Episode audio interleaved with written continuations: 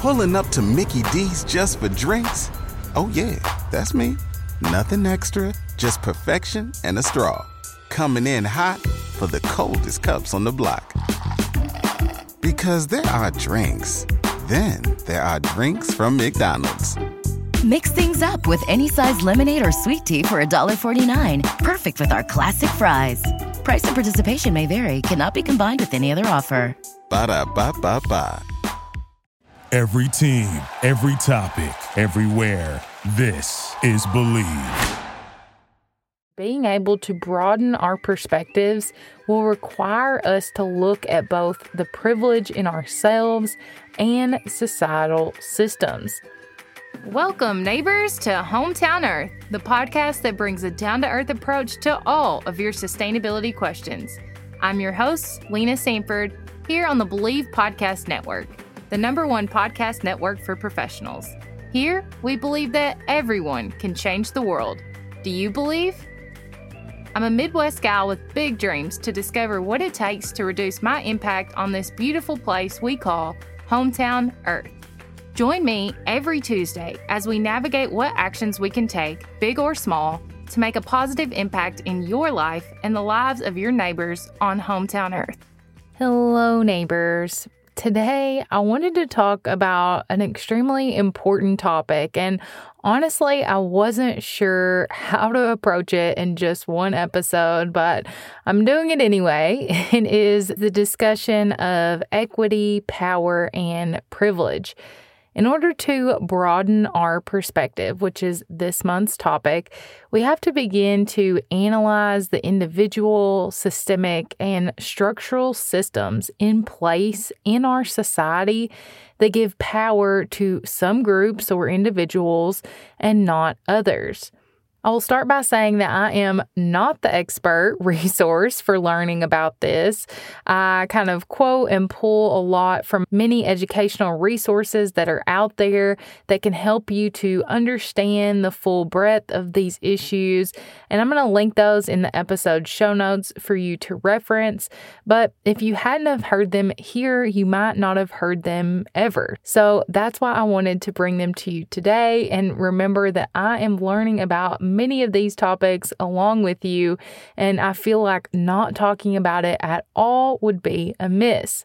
So, I think the point of this episode is really to just use my position as a podcast host with many unearned advantages to begin to spread the spark or curiosity to those who may not have done so already to look at the unearned advantages or privileges or even disadvantages that we all have so that we can begin to weaken the systems that uphold them.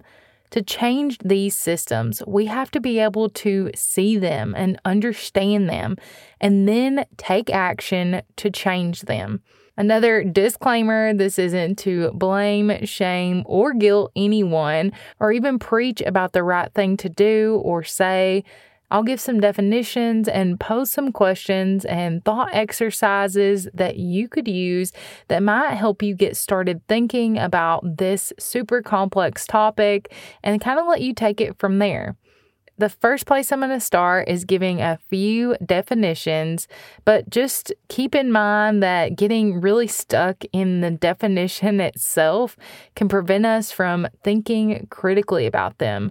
So take all of these definitions and everything cited here and said here and question it. So, the first term is a term that I've used already, and that is unearned advantage.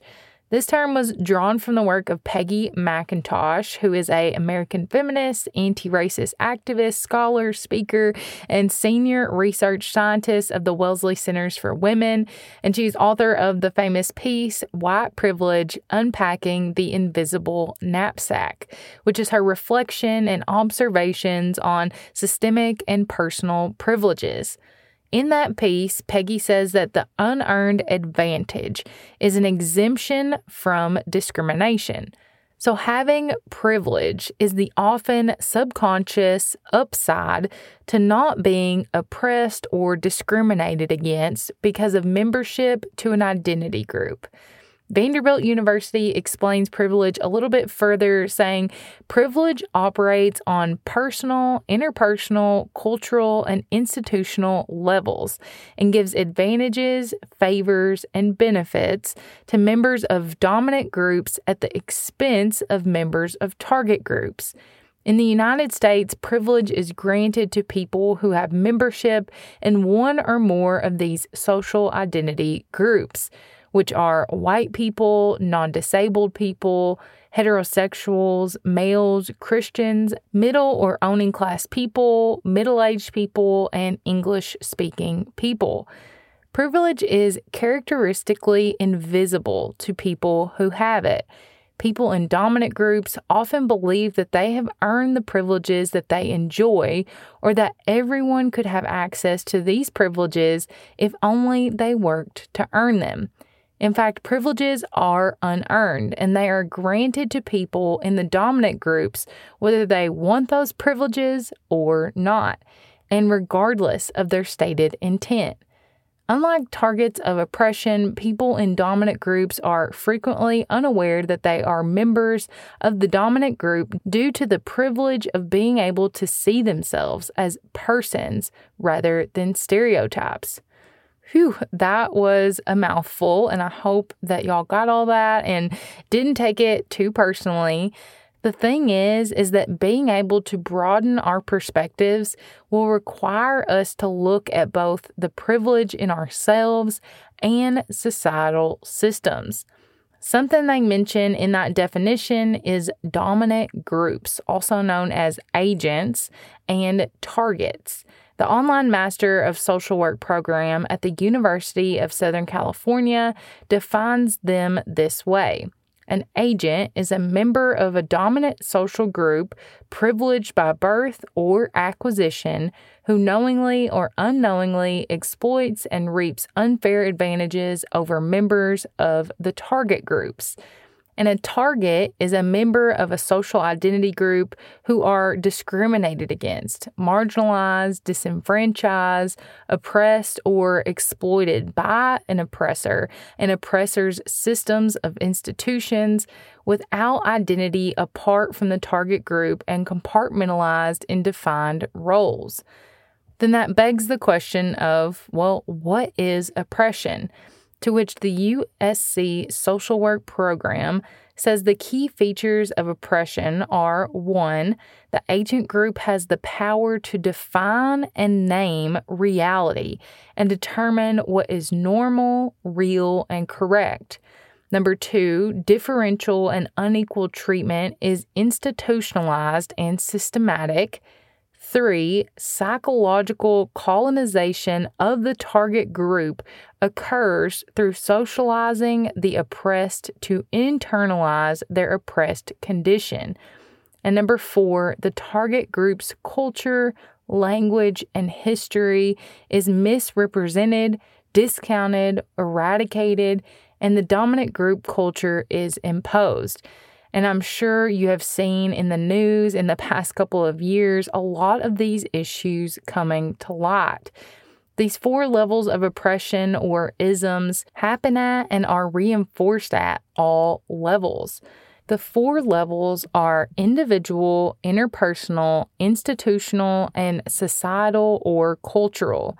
At the individual level, oppression could look like our feelings, beliefs, and values. At the interpersonal level, that could be our actions, behaviors, and language. Institutionally, that is our rules, policies, and procedures. Think about our legal system, education system, public policy, hiring practices, and the images you see in the media. And finally, the societal cultural oppression can look like collective ideas about what is quote unquote right, such as beauty and truth. It is important to consider the identities that we relate to that shape our experience and perspective of the world. So let's reflect on that for a moment. Think about your name first. What does it mean to you? Who gave it to you? Where did it come from in your family or culturally? What identity groups do you relate to the most? So think about your gender, race, ethnicity, ability status, sexual orientation, education level, religion, age, socioeconomic class, language, nationality, or any other groups or identities you feel tied to.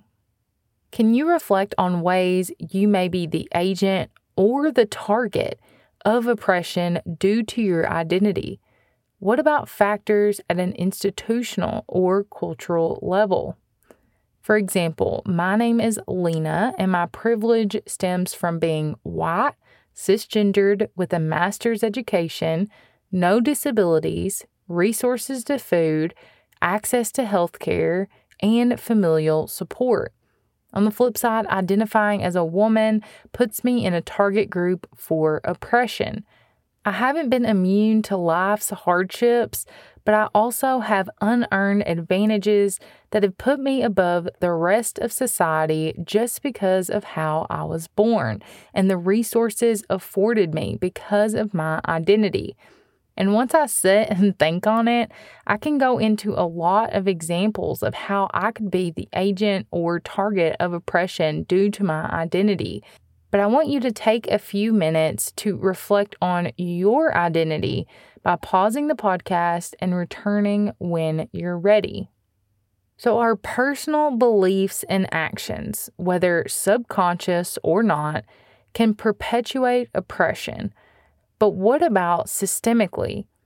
Dominant groups in power have put institutional and structural policies into place that perpetuate these systems of unearned advantage. Institutional oppression comes from policies and practices, and structural oppression deals with how those institutional effects interact and accumulate across institutions and history. That is systemic. The wildly held belief in the American dream and pulling yourself up by your bootstraps is an example of the myth of meritocracy. If we work hard, be good people, and have the right attitude, we can succeed as individuals regardless of our identity groups and institutions. But believing that we can achieve on merit alone has led to many people overlooking their privilege and not understanding that not only are they at an advantage, but others are at a disadvantage and even further, that our systems prevent upward mobility equitably across all groups. Think about how you, your parents, or others in their lives got to where they are today, and what systems and identities may have led to that. Research by Lariz and Alvarado says the best way we can enact change is to realize our full potential as initiators and participants in institutional change efforts. Once we can reflect and make change within ourselves, the next step is to make an effort to change our surrounding communities. Similarly, work by Peggy McIntosh says that we can use our privilege for change by brainstorming how to use our unearned advantages to share power and create equity among society and our institutions. This could be through speaking up, intervening when we see that something isn't right, becoming an ally, volunteering, organizing your groups towards a goal using your resources, such as your time, money, education, or connections, to help others and more. As I mentioned at the beginning, this is really just to get you to observe, reflect, and think with a broader perspective. If you choose to discuss this subject further, which I hope you do, here are a few tips from a social worker on Global Citizen that may help you discuss privilege with others or even dig deeper within yourself. The first is to lead with empathy. Like we talked about last week, try to put yourself in the other person's shoes or emotions. Maybe asking them how they are not privileged first so they don't feel attacked or defensive and then following up with ways that they think they might be privileged. Remember that leading with empathy allows us to be more open minded and increases our chances of problem solving. Number two, understand that privilege is relative. Just because we don't have certain privileges doesn't mean we don't benefit from other privileges. Our identities are nuanced and intersectional. Once we realize all of our identities are multi level, it makes it easier to work together for a more equitable world. Number three, remember that systematic injustice is good for no one. This is a full quote from the Global Citizen article. Systemic privilege hurts everyone.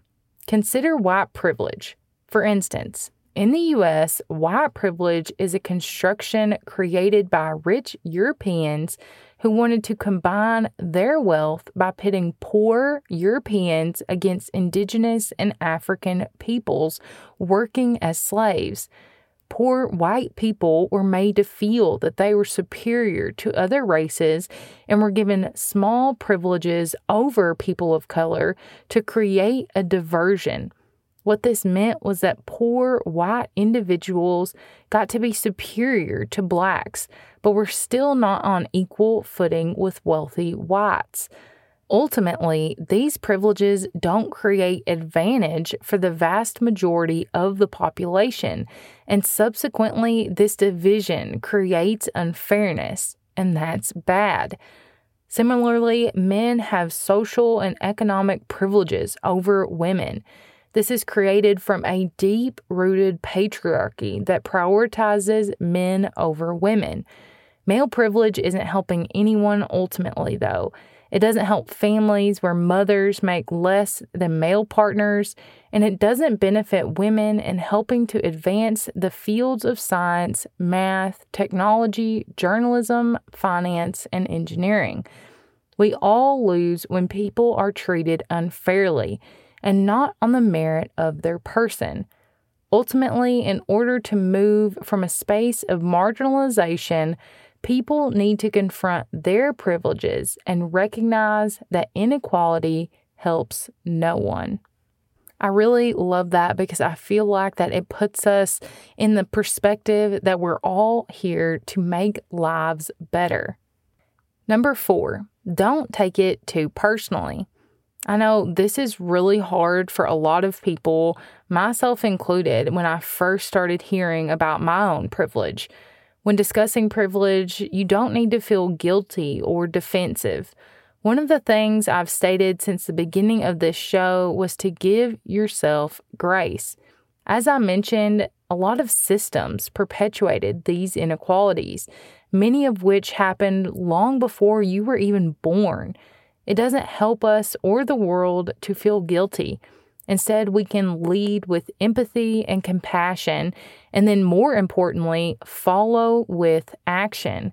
We can use our privilege for good and work together to share power. And number five, consider ways to equalize power. You're already doing this by reflecting on the questions in this episode. Continue to dig deeper and ask more questions. What can you do to stop the cycle? How can you take an active role in your organizations to stop the cycle? Start to broaden your perspective using the tips from last week's episode, which will help you to understand others better so we can work together for a better world. For this week's Something to Grow On, I just want to challenge you to continue this conversation with at least one friend or family member. Pose to them some of the questions I asked you today and maybe just outline what your identities are and see how their experiences and identities may look different from yours. Brainstorm ideas for ways to enact change in your own life or organization then next week, maybe pick another friend or family member and get their experience. The more we learn about our friends and neighbors on Hometown Earth, the more we will be able to support one another and the sustainable planet we all hope to see one day. I know that this is a hard topic I've been meaning to hold myself accountable for learning more about, and I hope you choose to do the same. My inbox is always open if you want to chat, and don't forget I've added some resources on my website for you to look at and grow further. Until next time, thanks for joining me, neighbor.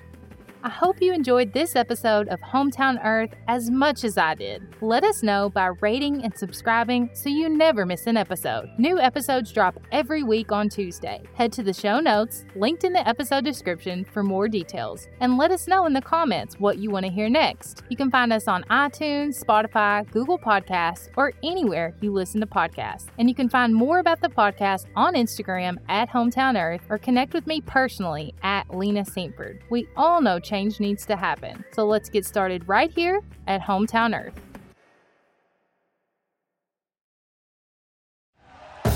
Thank you for listening to Bleav. You can show support to your host by subscribing to the show and giving us a five star rating on your preferred platform. Check us out at Bleav.com and search for B L E A V on YouTube.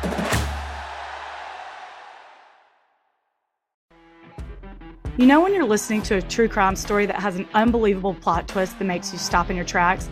That's what our podcast, People Are the Worst, brings you with each episode. I'm Rachel. And I'm Rebecca. We're identical twins who love true crime cases that make you say, didn't see that coming, and we hate the people responsible for them. Listen to People Are the Worst now on Apple, Spotify, or wherever you get your podcasts.